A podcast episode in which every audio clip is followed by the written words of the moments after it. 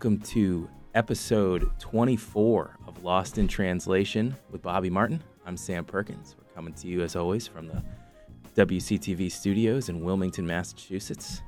Uh, today, we are joined by Northeastern.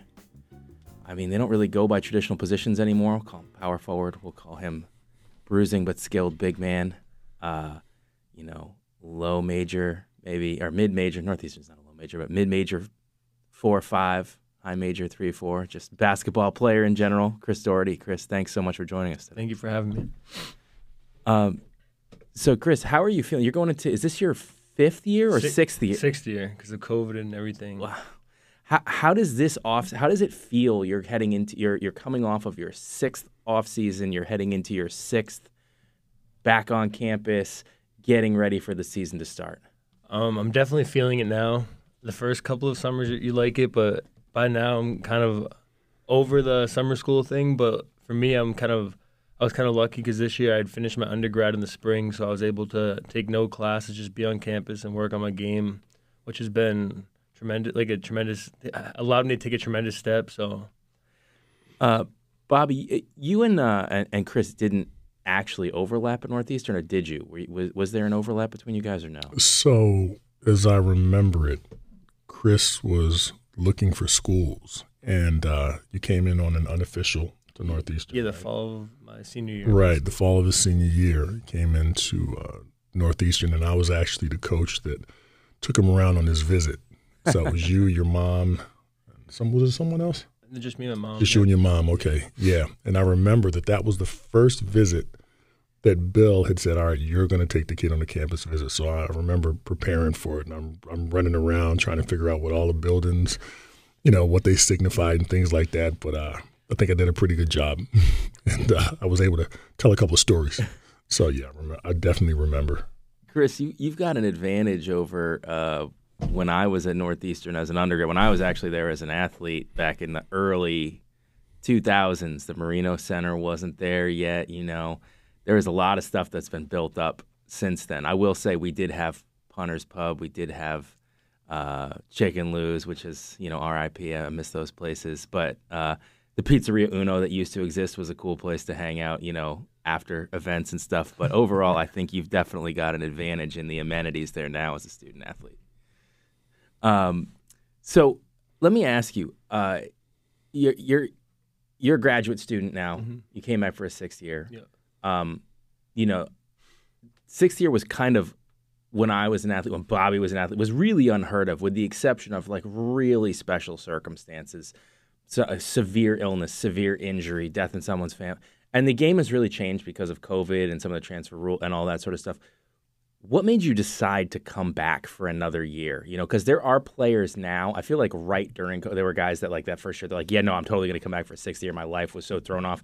But as you get further out from the the lost COVID year, you're seeing some players who are uh, more of them are kind of like, I'm ready to start the next phase of my life. I don't want to keep going to school. I'm going to either try and hoop or join the you know the professional world of maybe not athletics but something. What made you decide to come back? Um, I think it, initially uh, hearing six years in college, I was not sold on the idea at all. But um, just being at Northeastern the past four years, I mean, two a year and a half was um, affected by COVID. We had that really shortened season, and then even the year after COVID, uh, I think we missed like three weeks in the middle of December.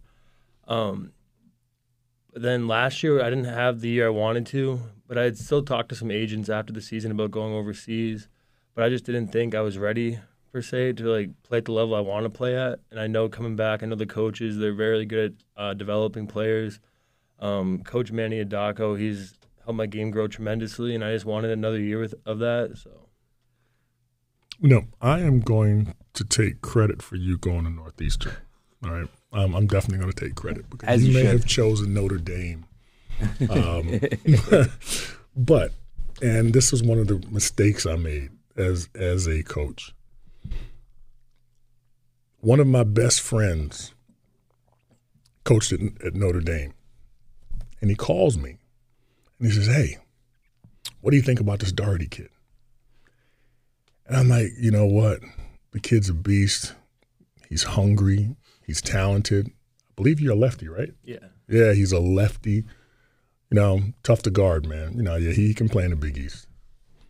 He's like, man, I'm thinking about recruiting. I'm like, dude, you better not recruit him, man. I'm, I want to go after this mm-hmm. kid. But I knew that, you know, as, as hard as I was going to try, probably wasn't going to win over Notre Dame. Yeah. You know, wasn't going to get it. But in hindsight, you thought better and you came back to where you where you belong. So uh, I'm going to take credit for that one.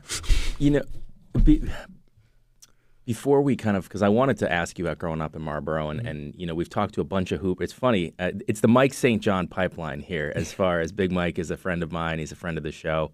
Came on, and then you know, there are guys that I'll be like, hey, like, can, that I know he's worked with, or can you put us in touch? That'd be great on the show. But not a, you know, you don't think of the borough area as like a major hoops hotbed, but like you got Zach Auguste, you've got you, you've got um, you know, there's a bunch of younger kids now that are that are playing smaller, lower D1, like Todd Brogna's going to Stonehill. There's a bunch of other kids that I've talked with Big Mike about. Austin Hunt is you know going to Harvard, um, but uh, you know, for a small area that there are a decent amount of D1 hoopers. Um, you know how how does that journey start? Where does it start for you in basketball? Was it always basketball? And, and how do you get from, you know, Marlboro is a city. I lived there for a year. Um, Oh, really? Yeah, I did. Where, where about? I lived over on uh, Mechanic Street. it Oh, was like, uh, yeah, it was. It was. I was figuring things out in life. I spent a year there. Um, I was in the like little little uh, Brazil section of Marlboro. There's So, it was- yeah. So, you, so are you saying that Marlboro is the place you go to figure out where you want to be in life? I don't know. I mean, for me, it was, but um, I Some think it people was don't just figure it out there. But Yeah, I think it was just circumstance for me that finding an affordable apartment and um, but you know how how does that journey start for you in basketball and, and when you first picked up a ball did were you think you, would you think it would take you to free college division one you know opportunities to play professionally afterwards Um, to be honest, I didn't really like basketball until like probably middle school. Really, I really that's when I started to focus on it more. So growing up it was baseball and football. Um, my my dad comes from a pretty decent basketball family. My uncle played at BC in the '80s. Um, he was an All American. So who was your uncle Russ Doherty went to Welland High. Um, so I mean, I always had, I always knew that basketball was kind of going to be my calling eventually, and um, I knew without a sport, I probably wasn't going to go to college because I come from a single parent household, just me and my mom. So I kind of, I knew I had to figure it out one way or the other, and had to go through a sport. So So your dad played at BC. So he no, played, my, my uncle did. your uncle did. My so uncle he played with uh, Jay Murphy. Yeah, he was a freshman when Jay Murphy was a senior. Yeah. Okay, all right. So you talked about um, you know growing up in a in a single parent household Mm-hmm. and how much you know basketball was. What what would you be willing to say about about Oh, man. growing up and about Yeah, uh, so I mean, uh, it was just me and my mom. My dad, he's he's around, but he's struggled with drugs and alcohol throughout my uh, entire life. He's got he's not like a lot better now than what he was. But me and my mom, we lived with my grandparents. I would say my grandfather was my like the most uh, constant male figure. So Um, how you know we've had uh, we had a great guest, uh, Greg Moulton, on who um, I knew Greg when he was a kid, and I was a, I was just getting into being a teacher for a while, and um, he was a really good basketball player, and then he struggled with addiction. It kind of cost him, um, you know, his opportunities to play. But just what would you say as a young kid about the impacts on you? Um, I mean, my mom and my grandfather, my mom's family definitely tried to shelter me from it. I knew my dad struggled. Um, you see things you don't want your kids to see when when you become a parent or whatnot. But I think it made me who I am. So I mean, I really can't, I can't look back and be angry on it because I don't know if I'd be here if it wasn't for like, the the things I experienced growing up. So I'm interested. So you, you grew up in a single parent family. This was your mom. Mm-hmm. Um, what was that like? Um, there was definitely struggles, but my grandfather was very supportive of, for us, so that definitely helped. Probably without him, my life could also be very different because I definitely wouldn't have gone. I definitely wouldn't have had a stable home without him, so I definitely thank him for that. Um, but my mom was obviously loving, always there for me. She's also she's she struggles with drinking not as much as my dad. They both uh, been to treatment for it, so I give him credit for that, trying to get better. I mean, addiction is obviously a scary thing, uh, a sickness. So Has that has that impacted your your you know you everybody you go to college everybody it's like people hear about a party you know everything. And even in high school you know everywhere but especially it, when you get out into the you get farther away from like urban areas. And i know marlboro is a city but it's not like a big metropolitan city and it's surrounded by small like boroughs. Um, did that did seeing their struggles has that had an impact on on your life when it comes to you know being around alcohol drugs anything like that I mean, I'm- I'm in college. I like to have Yeah, a good time, yeah. obviously, but I try to keep like limit it. Um, because you know, college is all all these different things going around. Like you, you leave home for the first time. Um, so it's definitely you got like I like I know what it's done to people that I'm like I'm close to. So I try not to let it take adv- like advantage like take advantage of me. But So I'm interested. I like to to know. have fun So, responsibly. so you started you started off at Notre Dame, and you end up at Northeastern. What's the party like like at both schools? I mean, Indiana's a lot different. Uh, my visit to Notre Dame was obviously awesome. You go to a football game. Um, everybody knows the athletes there because it's really all there is in South Bend, Indiana. Not much going on. Um, it's definitely a lot different. Boston's obviously a big city. The one difference that I like more about Notre, uh, Northeastern, I would say, is like during winter break when you're on campus for like the whole month or whatever. Uh, Notre Dame's empty because there's nothing there. But Boston is in, you're in a city, so you got other things going on. Because that month when everybody's off campus, it could be it could be a real grind, Yeah, Like, yeah. especially in the South Bend, Indiana winters. Like it Ghost gets, it gets Yeah, cold. It gets yeah. cold too, cold and windy, like it, the lake it is effect, brutal so, out there man Yeah. um, nice so- campus though. Can't complain about the Yeah. so you grow up in Marlboro and you wind up in South Bend. You wind up at a high major to start. That's a journey that almost nobody from anywhere, but let alone uh, smaller cities, smaller towns, makes. How, how does that journey happen? How do you wind up from a kid who it's kind of not until middle school that you're like, all right, yeah, basketball is kind of going to be my thing, to going to um, you know high major, uh, Power Five school. I mean, it's kind of weird. I was, I've actually been thinking about this recently. I really didn't work out with bat, like work out in terms of like skill work until I got to college. Growing up, it was mostly just playing at the parks, um, AAU or whatnot. And that, like, my skill, uh, coaches always told me recruiting was I played hard. Mhm. But, like, I really never had the the other like offensive skill set because. Uh, when I was growing up, I feel like skill coaches weren't as common as they are now. Now you can go on Instagram, you can there's a million of them, um, and finding gym time was definitely hard. But I think just working like working hard with what I got with what I had definitely got me there. Um, I definitely not regret, but look back and wish maybe I did things a little different in terms of trying to find like trying to be more proactive in finding a skill coach or Mm-hmm. maybe going to prep school, which is a whole that was a whole another issue. But So I remember you before, when you were in Marlboro High School, Mm-hmm. and uh, this is just to, to to enter into six degrees of separation here. I was training a kid at the time um, who was at Concord Carlisle, Eric Salou, okay, yeah, I remember him. and you guys met two years in a row in the playoffs. Yes. Okay, the first year, you guys, it was a close game until you turned it up, and you had a guard who was really hot at that time, and I mean he he he turned it up, and you guys ended up winning. Okay, the second year they beat you guys, right? And uh, Eric ended up getting Gatorade Player of the Year Yeah. in Massachusetts. Now, the talent level of you two, compare comparatively, is night and day. All right. He may have been a little bit more skilled at the time, but I remember you were the reason that Eric wanted to get better because you played hard.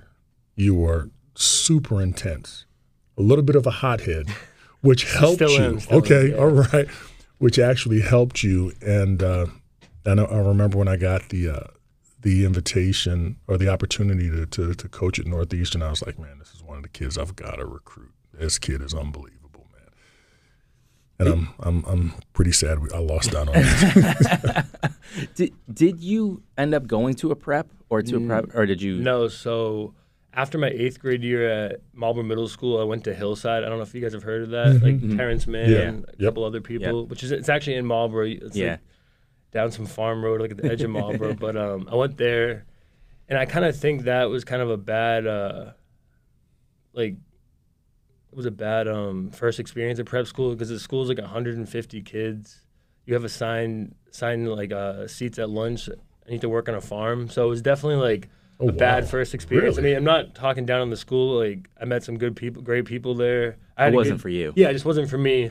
And I kind of, I think I thought that's what prep school was all like. But I mean, I'm talking to kids now from AAU. They said like they had some great times at prep school and whatnot. But um, I don't know. My family's all from Marlboro, like seventh generation. So I just, Okay. I kind of felt the sense of loyalty. Um, and then getting so close to winning a state championship Mhm. my freshman year, I, I just wanted it so bad. I mean, we never achieved it, but we did some good things. Um, So, so you went from Marlboro High to Notre Dame. yeah. That I mean, that is especially in this day and age. Like I, I've, we've talked on the show. You know, I'm I graduated high school in 2002. Uh, back when you know prep school wasn't as big a thing, We- you know, there, you still had a lot of kids from the public getting recruited to, to play D1. You know, offers. A bunch of my teammates, myself, in different sports, got you know the opportunity to, to do that. Um, but by the time that you came along, it's really kind of unheard of to not, or, or I don't want to say unheard of, but it's an outlier to be a kid in a in a state like Massachusetts. You're not allowed to practice with your coach out off, you know, outside of season. You're not, you know, you're not you're not allowed to. Yeah. Um, to go from just public right into D1, let alone like high major D1. How did you get seen by them? What was what was yeah? How does that? Oh, so I played with the New England Players on the Adidas circuit. They're no longer a team because of things that happened. Yeah, But T- TJ and yeah, I guys like- yeah, pe- yeah, people yeah, have their opinion on TJ, but I love stuck- TJ. Yeah, he I still love me, him. like- Shout out to TJ Gasnola. Yeah, What's can- going on, man? no, yeah, I, he's a, one of the most loyal people I've met. Um, and I had him and uh, John Carroll. He coached the Celtics actually Yeah. for a few years. Um, so we were gone from like mid June to like early August every summer. Um, and then when you're on the Adidas circuit, you're just playing in front of coaches every weekend. And we actually lost in the Adidas championship my, my final year at the buzzer to a team with um, they had like Armando Bacot, Oscar Tshiebwe, and uh, David McCormack. So they had some they had some high major big guys. Lost at the buzzer, but that's kind of how I got my notoriety, like uh, how I got recruited. On, What was it about Notre Dame? Because I know that you had other offers. I'm, I'm, you know, remember at the time when you were getting. Because I always kind of kept up on the local kids that were actually, you know, at that level. Local being Massachusetts kids. Um, but you know, I know you had other offers, other opportunities. What was it about Notre Dame? Why, why did you choose there? I mean, uh, I mean they've had success with like undersized big guys. That was a big thing. The campus was obviously amazing, high academics, um, and then it was kind of cool because uh, Zach Auguste, he's from Marlboro, he went there, so that was Yep. kind of like a cool thing, you know, kind of following his footsteps. So, so here's my question: What did you learn from it? Because, you know, obviously you transferred, Yeah. all right? What was it that made you consider transferring? What was what was it that you weren't getting? Uh, definitely lack of playing time. Um, I mean, I was playing behind like John Mooney. He was Mm-hmm. Could have been an All American in my opinion. Um, Juwan Durham, Nate Laszewski, so like high level guys. Um, I just yeah wanted the playing time and being far from home. Like initially, when you when you're looking at schools, you're like, oh, this is awesome. Get get, get to get away from all like the all the bull, excuse me, like all the bullshit at home or Yeah. whatnot. So um, that was definitely cool. But then when you realize when you're out there, like I said, the winters and the during spring break are nothing enjoyable, and uh, it just wasn't for me. I would say I just knew I needed a change, and um, I remember right away when I put my name in the transfer portal, like other schools were hitting me up, but I remember I really like Northeastern, like the campus, the coaching staff. Yeah, yeah, yeah. So I you should have. You should have. no, I really, I really did. Uh, but you know, like in high school, you just want to get away. Maybe you don't realize like Yeah. how much of a grind you're gone. Mhm. Probably ten months of the year, so you don't Yep. realize it. You're just looking at like, oh, this and that. But um, I remember I was really hoping Northeastern would reach back out, and uh, actually, Coach Markwood. He reached out like the first day, but I didn't see it because you know when you're entering the transfer portal, you get a lot of text or whatnot, Mhm. and I didn't see it for like two days, and I saw it like I had, I had read it but never got back to him. So I reached out and like apologized, hoping they were still interested, and it worked out well. So. nice. So Markwood is a guy who uh, actually started his career at Notre Dame. He's from Yeah. Maine, so even smaller area. He went to Notre Dame and then transferred back to his home state school to, Mm-hmm. to Maine. Did did that ever come up between the two of you when he was recruiting you, or when in passing that he had kind of gone through that same sort of going to a bigger school, Yeah. coming back home? Was that ever something that was discussed? Yeah, he talked about it a little bit, and he also knew he played with uh, Coach Humphreys when he was Mhm. there, so there was Yep. a little connection there. So um, it was all good. was uh you know it you said that you kind of you i could relate to um wanting to get away when you first kind of get out and then when you get away i had similar experiences you kind of start to miss things about home you start to miss support system you start to miss stru- like when i got away from home i had like no structure in college and i was just like uh. um but you know what wa- when you came back was it hard at all was there any part of you that was like you know, I had signed to go to, you know, to, to this big time school and now I'm coming back to a smaller school back home. Was there any part of you that felt like, you know, maybe go see somewhere else? See, because I'm sure there were some other higher major schools Mm-hmm. in Northeastern that came and, and checked you out and hit you up. And um, did any part of you think like going back to, to Northeastern to uh, a step down was like a step down? I don't want to say a step down because I love North. I've, I went no, back there for graduate school. Like I a, love like Northeastern, like a, but like a punch to your pride. maybe, or something? Exactly. That's exactly. Did it feel like a Um, punch to your pride at all? To to Not not really at all, to be honest. Because uh, like I said, I love the coaches. Um, being close to home is obviously a positive. My grandfather was gonna get a chance to see me play, but then Mhm. COVID hit and he passed away. But um, it was like I really didn't think about it like that. I mean, it's a great school, obviously. I got to got to major in something I'm interested in, so I really couldn't complain. Um, I think maybe now more so as as I've been there, and my skills have really developed because I've been actually able to work on my game. I think about like what what would have happened if I had taken it more serious. Not saying I didn't take it seriously, but really put in the time, like when I was younger, like what what I could have done. But I mean, you can't have regret. I'm still going to college for free.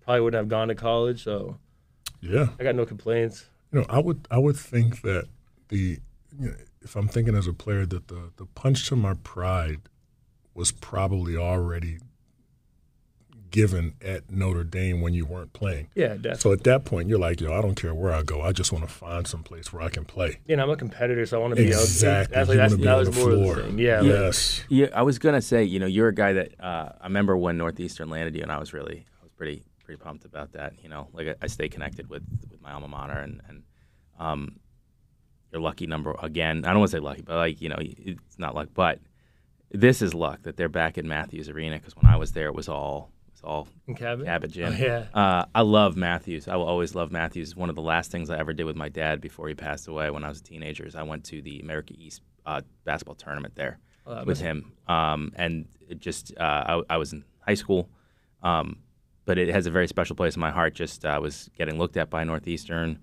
and um, just it felt like the old Boston Garden. You know, like it's got all the the old beams and pillars. Mm-hmm. It's a little outdated now. They might need to renovate it in the coming years. Yeah, but yeah. It's, I mean, you guys do have that gigantic jumbotron Yeah. there in the middle, which every time I see a three pointer go up, I'm like, is it going to hit that? Yeah. Like it just feels so oversized for.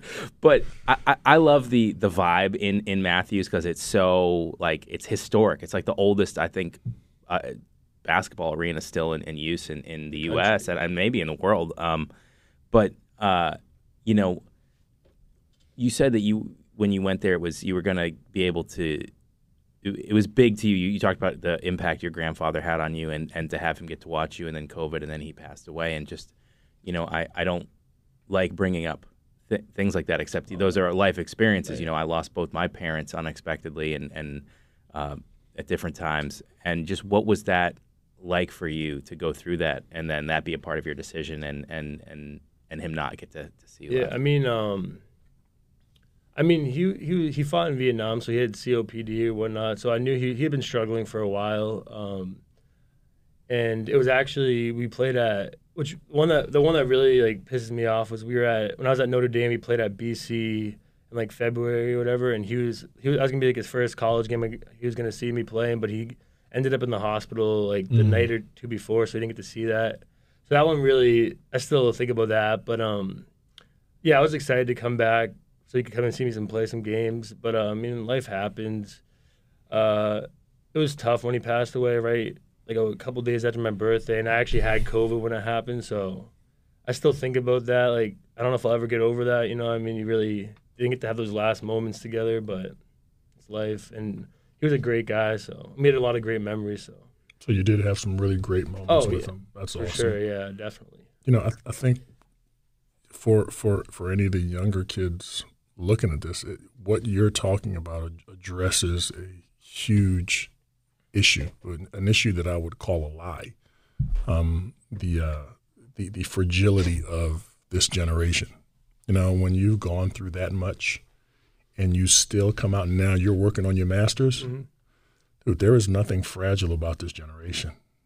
N- n- nothing yeah, whatsoever. It's, it, it's I, I just I hate it when, when you hear people talking about oh, this generation's soft. Yeah, yeah, you know everything. It's like you like every generation goes through terrible things. Oh. Don't don't get me wrong. I'm not here mm-hmm. saying like we, but like this generation isn't soft when you look at like other things like how hard it is to make a living in the world now and how unaffordable housing is. And yes. Yes. You know, you, every, every, generation has its struggles. Yeah, sure. exactly, exactly. But without those struggles, how do you ever grow? Yeah, exactly. You know, I mean, that's what I'm hearing right now. I'm here. I'm hearing how you've grown mm-hmm. through the struggles. Yeah. It's awesome. I was actually listening to the podcast with you guys with uh, Mark Flavin or whatever. Yeah, Flav. Yeah, Flav. Yeah, I was actually Flav. listening to like last night just to get like, an idea yeah, of everything. Yeah, but like Flav's it seemed like he had some like a humble upbringing and whatnot, and he seemed like he turned out. Mm-hmm. Flav's Flav's a great guy. Flav yeah. was a friggin' maniac when we were both in college. Oh my god, he actually Mark Flavin has the distinction of being possibly the only player to ever headbutt a Northeastern player in the middle of a game wow. when he was wow. at Maine. Wow. I, I wouldn't even do that. Yeah, he was we did, we did this story. Northeastern had a guy, Bennett Davis. Shout out to Bennett. was was an awesome player, great athlete, six nine. But Bennett, like him and Mark, just kept getting tangled up. And I just remember Mark was like, "If you do that again, I'm gonna knock you out." Elbow, run down to the end of the court. Flav just turns around and just bam, headbutts him right in the middle of the game. they both get thrown out.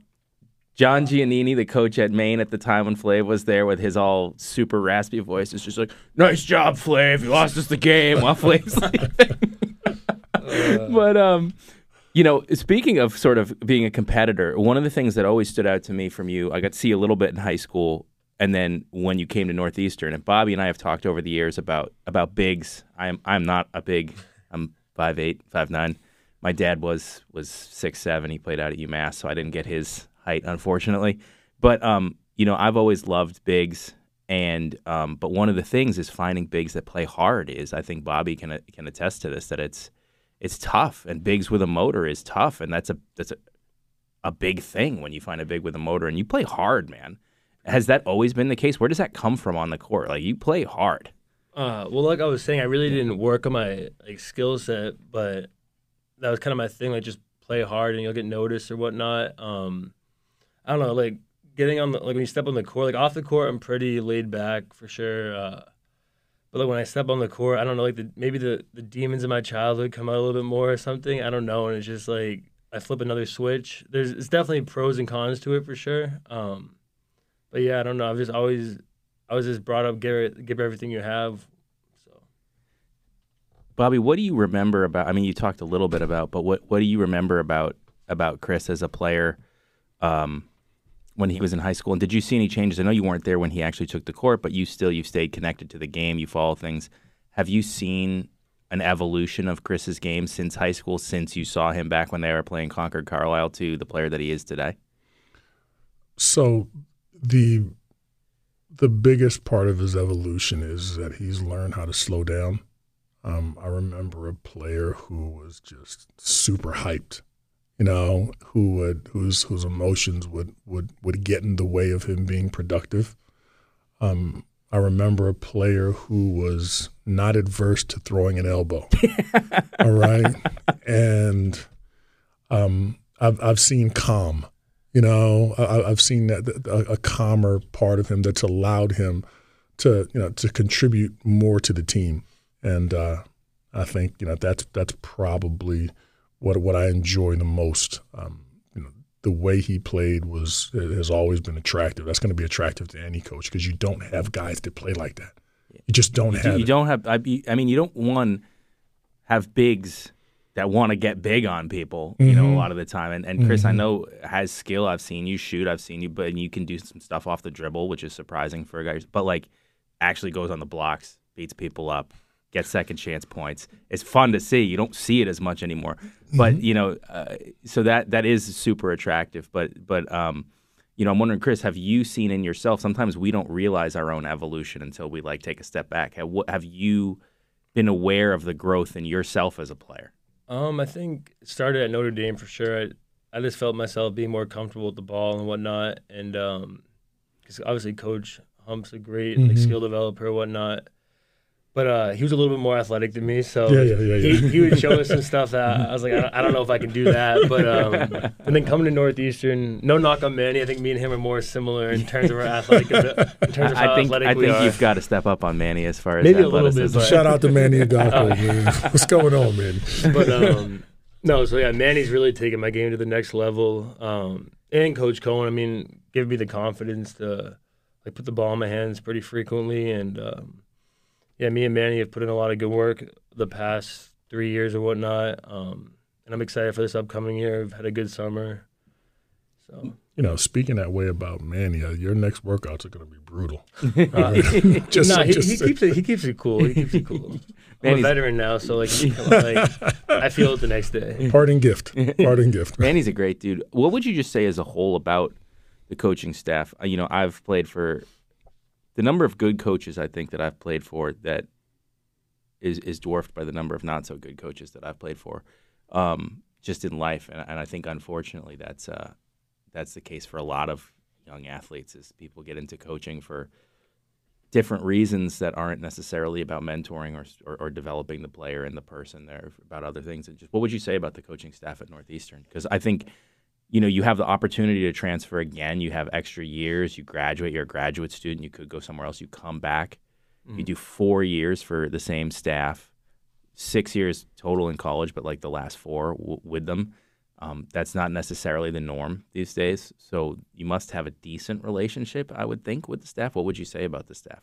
yeah, so the coaching staff, uh, it's a great group. Um, to be honest, my favorite's probably Coach Murphy. The he's been there for like That was going to be my question. Coach he reminds Murphy. me so much of my grandfather. So like I kind of I don't know. I just go in there. We just chop it up about any like anything. Not not even basketball. Uh, but he's always making sure I get my hundred free throws in and everything. But all the coaches are great people, um, and they're willing to help you reach the level you want to get to if you're going to put in the work.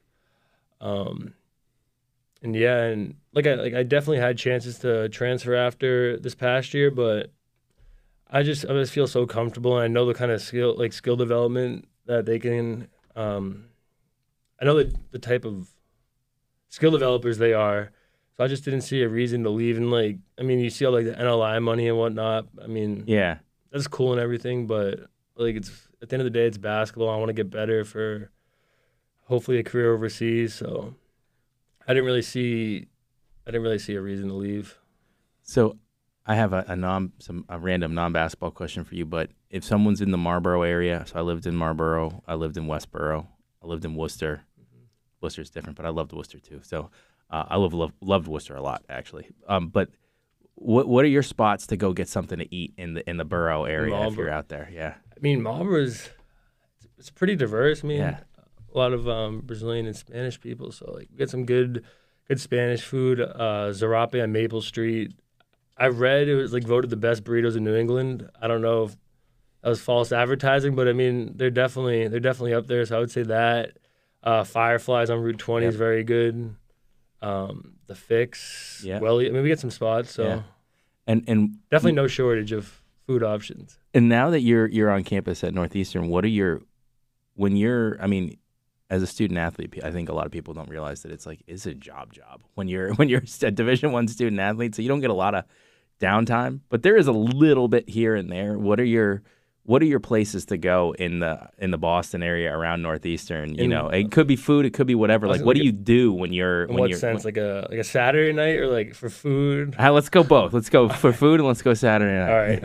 Um, food. I really like um, Boston Burger Company. okay. Yep. I don't know what street it's on. I just know where it is. Yeah. Like I, I really like that. And then on a Saturday night, Fenway area is cool or Faneuil Hall, but it's expensive. So you Oh can't, yeah, I know. it's definitely expensive. I was going to say, y'all living large. You're going to Fan- No, Hall no, and- no. Find some rich friends. Right. Jeez. um, Northeastern's a school. Yeah. So, you know what? Um, what are your goals for this season? You're heading into the last Yeah. rodeo, so to speak. what goals do you have uh, for for the final year? And Uh, and I know things, you know, obviously probably unfinished business brought you back, um, as we, we talked about. But like, what are your what are your goals for this year? Um, I just want to win. I mean, the past two years have been not Northeastern basketball, obviously. I like last year we had six freshmen, so obviously that's tough. The year before that, that one still haunts me because we just had so much talent that year. Um, yeah, so I still think about that. I mean, we were up 20 on Colorado State, like a five seed, but it just didn't work out. But this year, um, I just want to win. Yeah, uh, I, the, I think the pieces we added are very good. We got some veterans. Um, the freshmen from last year, a year older, which makes a huge difference in college basketball. And then for myself, just continue to expand my game. I've been uh, shooting a lot more in practice, like threes and whatnot, which is kind of crazy. I never would have thought Uh-oh. I'd be, I'd be doing Uh-oh. that. No, I think I, in the summer uh, I shot one of the highest percentages on the team. I have stats to prove it. Okay. Um, you can follow it up. Huh? Yeah. Okay. no, I'm, I'm going to uh, ask Coach Murph. I'm sure he's Oh, kept. He's I'm, kept I'm a better shooter because of him. Like, uh, like 500 threes a day, he makes me do. But Nice. uh, no, so yeah, I'm, I think we're gonna have a good year. I just hope we win. That's really all I care about. I mean, individual accolades are cool and everything, but winning's definitely the mo- the most important thing to me. So here's my question. Um, what are your growth goals? You personally, not not the tangible goals like how many games you win Yeah. and stuff like that. What are your goals? Uh, definitely keep my cool a little bit better. Last year was tough. I mean, I just hate losing, and I think that the losing kind of just I showed it too much, like too much emotion. Um, and then yeah, what do you mean, like in terms of like skills?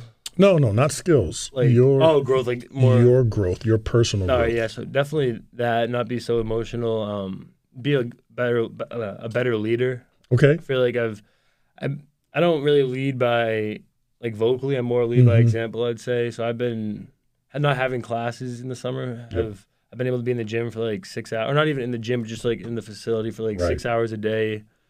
So uh, hopefully the younger guys are like seeing that and just kind of following, even if it's not six hours, because obviously they have class and one. They got to be students. I don't have Yeah. to do that Yeah, right you now. don't have to do that anymore. no, not Right, right right. now. But uh, hopefully if they can just take parts of that and yeah, It you know you're you've been in college for um, a long time. v- but also a very interesting time in the changes. The NIL came in while you were in college. The you know your first time transferring, you don't have to sit out when you're in college. It's it's a really crazy time, and you transferred right before all that stuff came Yeah. down the pipe, uh, the pipeline. Um, and I think it makes it much harder for for mid major schools that don't rely on like one and done that they typically rely on. Let's build a core. Let's get talented kids in when they're younger. Let's build them up, and then when we're veterans, we could maybe make some noise in the NCAA tournament because what we lack in that, you know, say size or what we lack in in you know top level, you know, top to bottom talent or skill, we make up for in like team cohesion and toughness and being able to play together and being through adversity. But now you're at, at you're playing in an era where like it's almost like if mid-major schools recruit freshmen that are too good too early, you're going to lose them because they're going to have the opportunity to go somewhere they couldn't coming out of high school.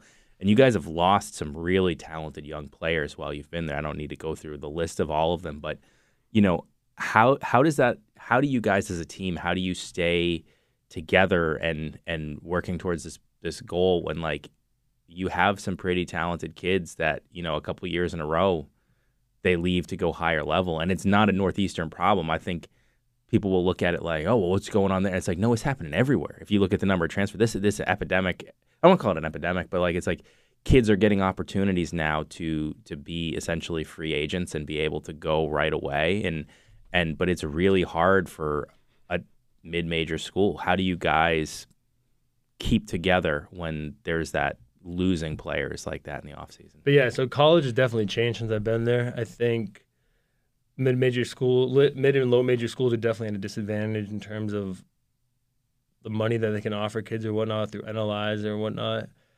But I think at the end of the day, uh, you just gotta get a group of kids that love the sport, and if you have a group of kids that do love the sport, I mean, anything can happen if they're willing to put the work in. And people are gonna leave. Obviously, that's just the nature of college basketball right now. I don't know if they'll try to like um, police it a little bit better in the Yeah. coming years because kind of, I, th- in my opinion, I think it's out of hand right now. Like And I don't even know if these NLI money, like the money that people are saying they're getting, is actually. Yeah, you, you don't know what's real and what's when you get on campus, you're there. Like, you might not get the money. So I just think it's crazy right now.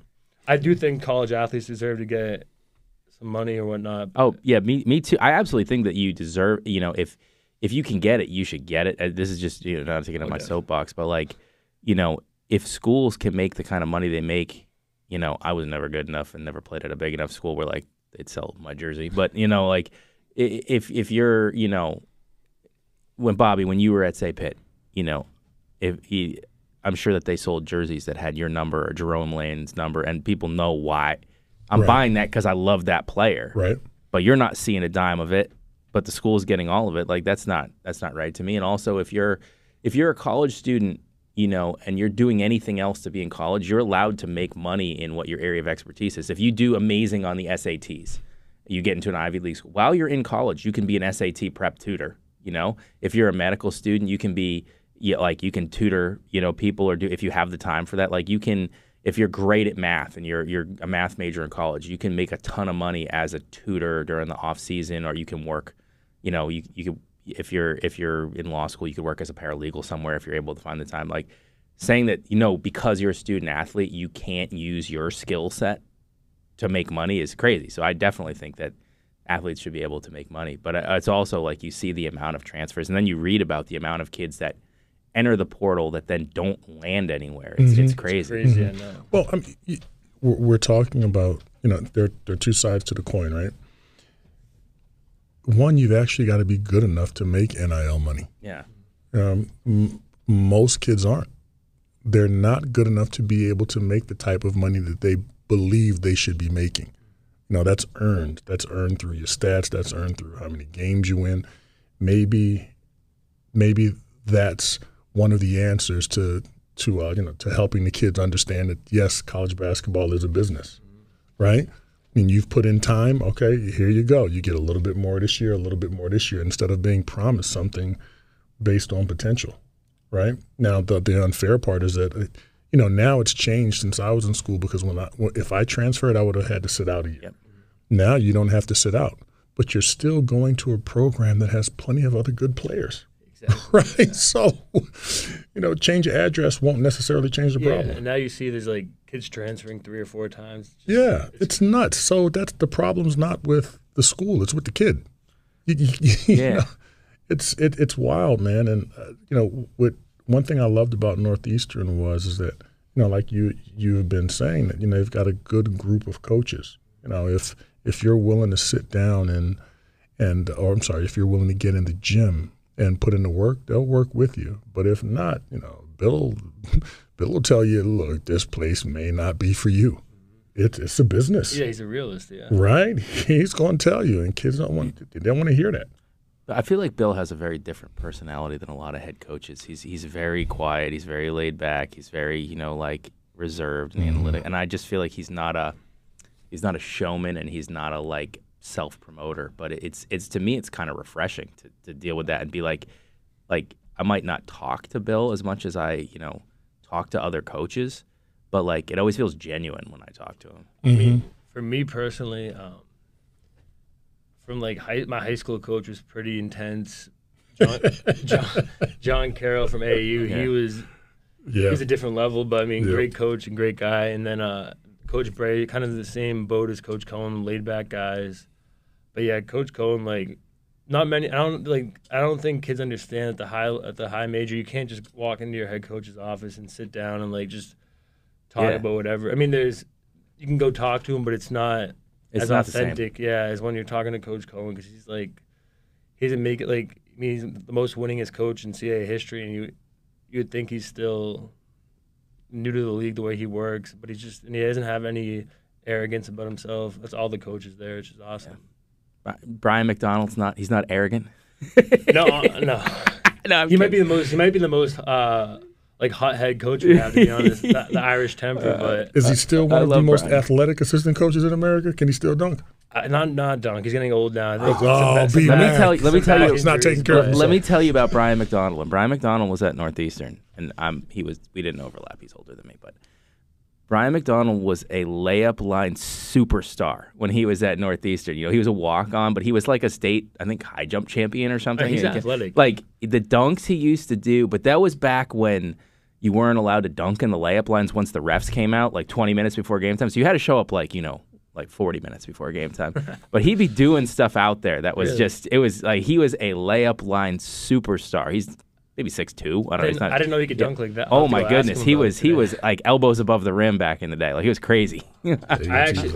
I did not know that. Yeah. But I mean, he's he sh- some of the skill work he'll, he'll show us, and he has it still. So I mean, I'm not surprised. um, so you're this is going to be your first year of graduate classes, is that yeah, correct? I mean, they're gonna be all online, which is could be good and bad. I think. Um, maybe not having that structure for classes will be a little tough, but Dude, you've had five years I- of I- I- getting it- structure. I, after You're COVID, good. COVID really, Yeah. COVID really messed it up for me. To be honest, like I was really locked in at Notre Dame, and the COVID thing. yeah. I, Right. I had I had a rough, a little rough time at Northeastern. The coaches will tell you that. Um, it's, a, it's a tough school though, It- it- really it- tough. it- you don't it is. realize it.